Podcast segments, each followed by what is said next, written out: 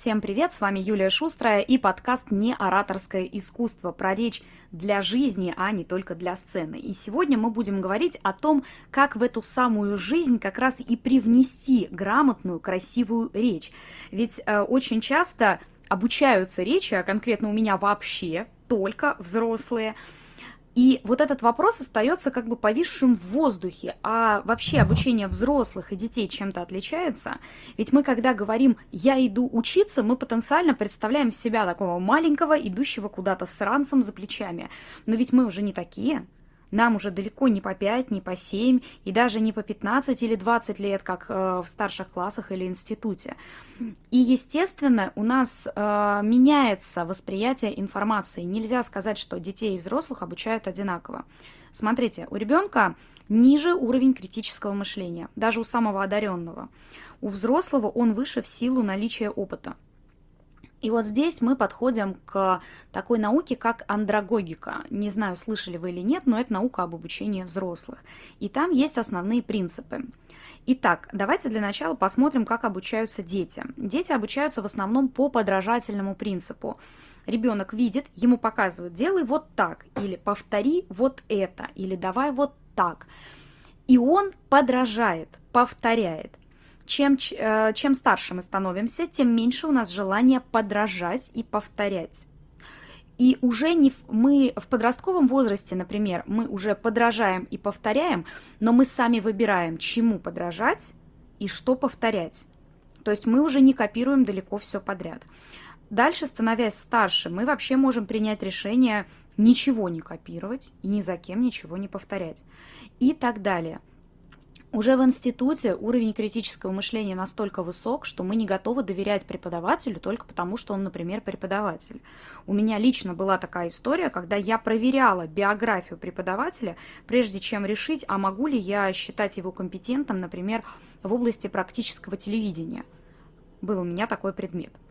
Так вот, основные принципы обучения взрослых базируются вот на чем. Первое. Взрослому нельзя просто сказать «делай вот так» и все. Как правило, взрослому нужны две еще вещи. Объяснить зачем и промотивировать. Например, смотрите, ребенку можно просто показать упражнение для артикуляции, это вот знаете, где я лицом так смешно двигаю, как показывала уже вам, а, и сказать, делай вот так, и ребенок будет это делать, просто потому что это весело или потому что ему сказали, это уже особенности детской психологии. Но если вы взрослому скажете, делай вот так, он, с одной стороны, если он, например, сам записался на курс, он будет делать. С другой стороны, он будет постоянно в голове гонять мысль, а это зачем? Если вы ему объяснили, как работают мышцы его лица, если вы ему рассказали, как это влияет на его самочувствие в целом, ему эти упражнения будет делать гораздо спокойнее, намного. Далее, следующий момент – это другой формат обучения как таковой. С ребенком ведущую роль в обучении играет всегда педагог. Для взрослого это несколько недопустимая концепция, и вот почему. Потому что взрослый в такой позиции, то есть если у него есть умный преподаватель, который все знает, и есть вот он, такой условный дурак, да, он будет как раз этим самым дураком себя и чувствовать. Мне, например, в обучении речи это не нужно совсем, как минимум потому, что я в людях пытаюсь а, как раз-таки пробудить вот эту веру в себя, уверенность в себе и так далее. Если при этом ученик чувствует себя подконтрольным, ничего не решающим, это входит в диссонанс да, с его целями и задачами. Поэтому для обучения взрослых, как правило, используются методики, при которых взрослый сам выбирает, например, сколько ему работать, сколько ему делать упражнения и так далее. Как это может выглядеть на практике? Ну, допустим, у меня методики в принципе заточены на взрослых и занятых людей. Поэтому мы изначально задаем вопрос. Вот я всегда задаю вопрос, мы задаемся этим вопросом вместе. А сколько времени в неделю вы вообще готовы уделять обучению? И программа, да, независимо от того, индивидуально я занимаюсь или на курсе, у меня на курсе точно такой же индивидуальный подход. Программа строится в зависимости от того, насколько человек занят, насколько он может без угрузений совести, например, потратить там, например, час. Да, вот он понимает, что час у него свободный есть в неделю. А вот трех часов у него нет. Если и вы ему дадите программу, например, на три часа, он ее, конечно, скорее всего, выполнит, особенно если он будет ответственный. Но он будет терзаться мыслью, что из-за этого он не выполнил что-то другое, в какой-то другой своей категории, да. Либо, второй вариант, он не выполняет и терзается э, чувством невыполненного долга, что тоже нехорошо.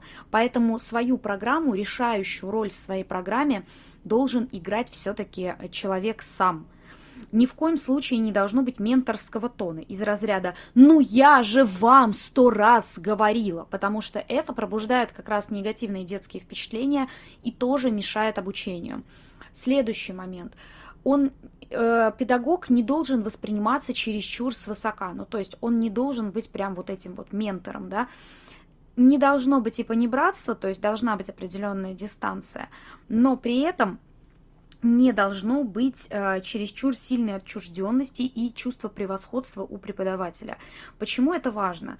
Потому что у учеников есть чувство собственного достоинства. Это очень-очень э, такой элемент, который нельзя упускать а многие преподаватели его упускают и начинают вещать, так сказать, с колокольни.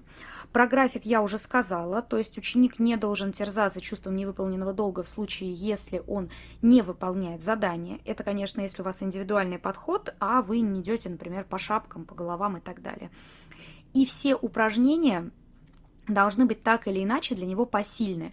Не должно быть такого, что у него постоянно что-то не получается. И, кстати, здесь Важно это и для ребенка, не только для взрослого. Если у человека ничего не получается, не получается, не получается, дайте ему другое задание, которое у него получится. Так у него появится ощущение, что он не топчется на месте. И, пожалуй, теперь самый главный, последний пункт. Это внедрение навыков в практику. Вот вспомните, как вы учили таблицу умножения в школе. Вы ее просто зазубрили, и вы, скорее всего, до сих пор ее помните прекрасно. Я также прекрасно помню, например, родословное древо Романовых. И тогда это срабатывало. Сейчас нет. Изложение материала должно быть таким, чтобы его можно было пропустить через собственный опыт. Обучение через собственный опыт – это черта отличительная работы со взрослыми, которую достаточно сложно внедрять задания должны быть такими, чтобы отработать он это мог не на упражнениях, которые выполняются на уроке, а пойти, например, поговорить, но конкретно в моей специальности, да, я занимаюсь тем, что взрослым помогаю лучше разговаривать.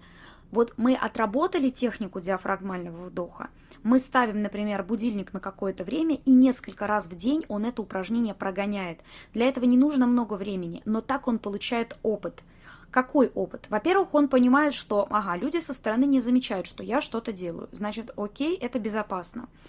Дальше. Я после этого чувствую себя расслабленней. Прекрасно. Значит, это можно применять на практике. Дальше. Ага, это влияет на мой голос. То есть вы можете ему 20 раз повторить, что это влияет на ваш голос. Вы можете 20 раз ему сказать, что вам от этого станет легче. Но пока взрослый человек сам не почувствует, что ему от этого станет легче, он не поверит вам на психоэмоциональном уровне. С ребенком немного не так. Дети, например, могут верить в Санта-Клауса, даже не видя его. Да? Дети могут верить там, в Деда Мороза, дети могут верить в зубную фею за, за рубежом.